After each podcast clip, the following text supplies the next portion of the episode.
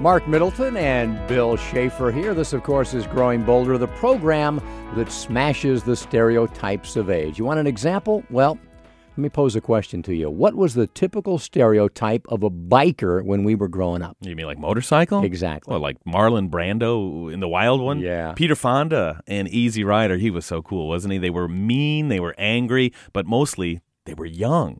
Well, if the scene at Bike Week in Daytona Beach is accurate, that whole stereotype has changed. It's an event that draws the wild out of the mild and the freak out of the meek. It's where grown-ups go to get their youth back. We are kids. Disguise. It's Halloween.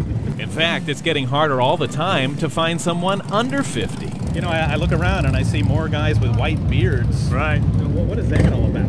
Well, I guess we started years ago and we just never got out of the habit of it. Or some of them are chasing their youth, I suppose. I don't know. You know, she was looking around last night at the campsite, and the average age was probably 50. Uh, maybe just older people can afford the damn bikes. I don't know. But uh, you, you see more people 50 and 60 than you do 20 and 25. That's because the people here swear a bike is the boomer's fountain of youth. It's a sense of freedom you have when you ride. If, if you don't do it, you won't understand. You feel you feel awkward being older? Not at all. Not at all. I think I'm uh, I'm very fortunate at my age uh, to still be able to do something like this. Uh, I plan on riding uh, for a while yet. I just turned a big oh. 7-0. I still like motorcycles. I've had one since I was 17. I'm 66 now, and I've always had a bike. Keeps you young? Yeah. One of the things that keeps me young anyway. I thought like this was for 20-year-old troublemakers. I'm a 46 year old troublemaker. You see, you can take all your supplements and spend hours in the gym.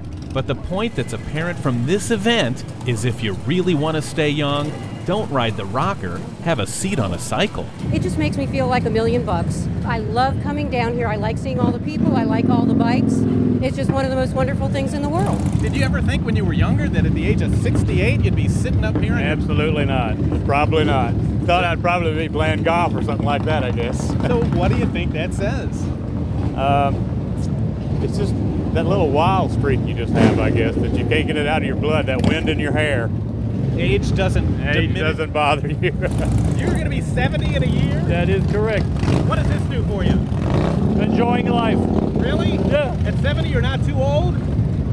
you want to get beaten up? Go on, pal. Take it Have a great time.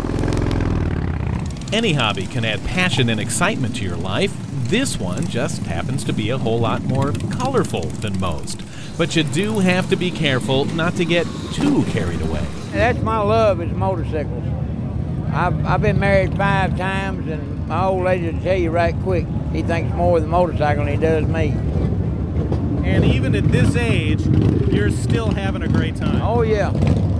Yeah, I, I have a good time anywhere I go, as long as there's a motorcycle involved. Some think the loudest thing out here is the roar of the bikes, but that sound is drowned out by the deafening roar of an older generation, still living life to the fullest. Did you ever think when you were in your 20s that at the age of 54 you'd still be out here turning men's heads at Biketoberfest? No, You like that, though, I don't love you? it. I love it. What do you think this says about age? Look at you. I mean, 20 years ago, you It never. says I'm hot as hell and love to have fun. Do you understand that what you're doing, you're smashing the stereotypes that people have of age? Oh, I won't. When I get off the bike, I'll limp and I'll be cramped up. My knees are hurt. And then they'll say, look at that old fella. But you get on that bike and you're you're as cool as anybody out here. No, I'm not very cool, but I love the bike. Get a motorcycle, get a life. Get off of the couch. Yeah, get off the couch. You can't get advice any better than that. Hey, Marc, did did that remind you of a story? One one that you did that hmm. Was about this one was about like how motorcycles keep you young, but the one you did was how motorcycling sort of helped keep a guy alive. That's a good line, Bill. I wish I would have thought of that when I wrote the story. But but I know you're talking about a guy who faced the biggest challenge that really anyone can. Not only did he survive it, but he survived it because he wanted to ride again on his beloved motorcycle. For Reuben McDonald, every breath is precious, and this is like a long, deep breath. And this feels like freedom. It's just uh, feels so so good to just to be on the motorcycle and just just riding. It feels like you're free again. Ruben just hopped back onto his Harley for the first time, just six months after a double lung transplant. It's a surgery doctors told him and his wife Jeanette he couldn't have because of his age. That's when they gave us the news that they were sending him home. There was nothing they could do for him except to make him comfortable. At 70 years old, Ruben struggled to do even the most simple task. At its worst, how bad was it?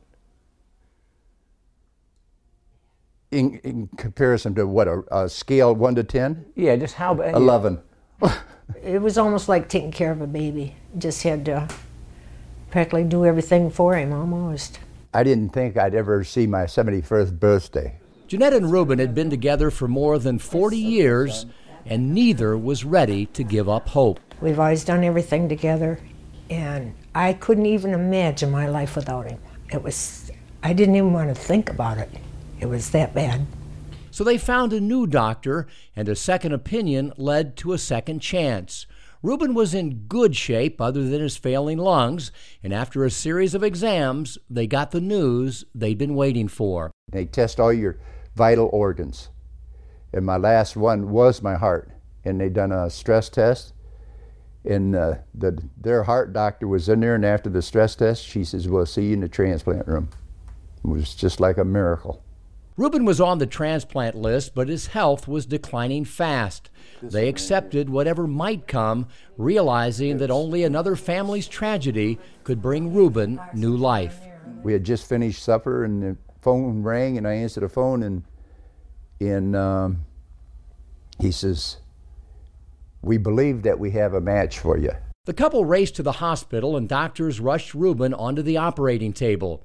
Nine hours later, he was taking a deep breath, the first in a long time. After they'd done the transplant, my lung doctor in Tampa General said that I got every bit of use that I could get out of those lungs. What do you think about your future now? What do you, what do you oh, think? Oh, I of- think it's great. I think that we're going to be able to do a lot of things that we weren't thinking that we could do. That's why Ruben rides. It brings him so much joy. I couldn't even put my leg over the seat. it's really amazing the difference in how I am now and how I was.